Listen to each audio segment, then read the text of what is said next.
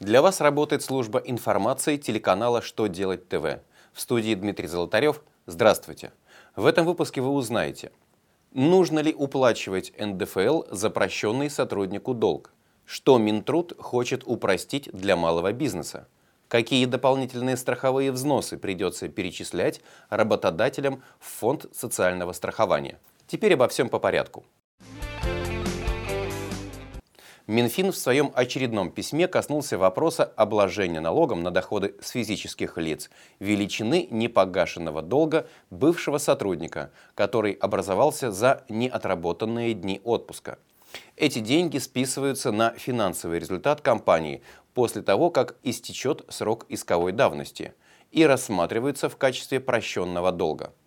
Как указывает финансовое ведомство, в момент списания такой задолженности у работника появляется экономическая выгода в полной сумме невозвращенных им средств. Этот доход подлежит обложению налогом в установленном порядке.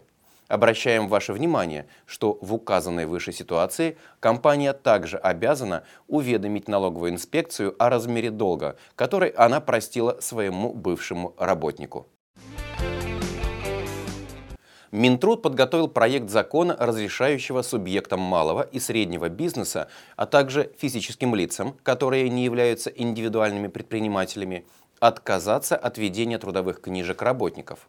Данное послабление смогут использовать компании и предприниматели, численность работников которых не превышает 15 человек. Кроме того, данная категория работодателей сможет не вести локальные акты, касающиеся трудовых правоотношений. Все необходимые для этого условия им будет разрешено вносить непосредственно в трудовой договор. Именно этот документ в данном случае и будет подтверждать трудовой стаж сотрудника. Помимо этого, законопроект предусматривает, что физические лица смогут принимать на работу сотрудников исключительно на основании патента, выдаваемого в порядке и на условиях, предусмотренных законодательством. Правительство России одобрило законопроект, согласно которому работодатели будут обязаны страховать сотрудников мигрантов на случай временной нетрудоспособности. С 2015 года появится обязанность перечислять взносы в Фонд социального страхования с зарплаты иностранных сотрудников, с которыми заключен трудовой договор на срок не менее 6 месяцев. Ставка по таким взносам установлена ниже, чем для российских работников и составляет 1,8%.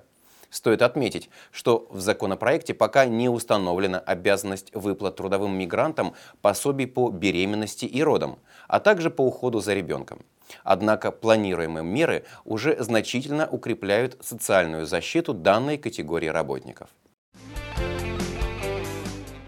На сегодня у меня все. Я благодарю вас за внимание и до новых встреч!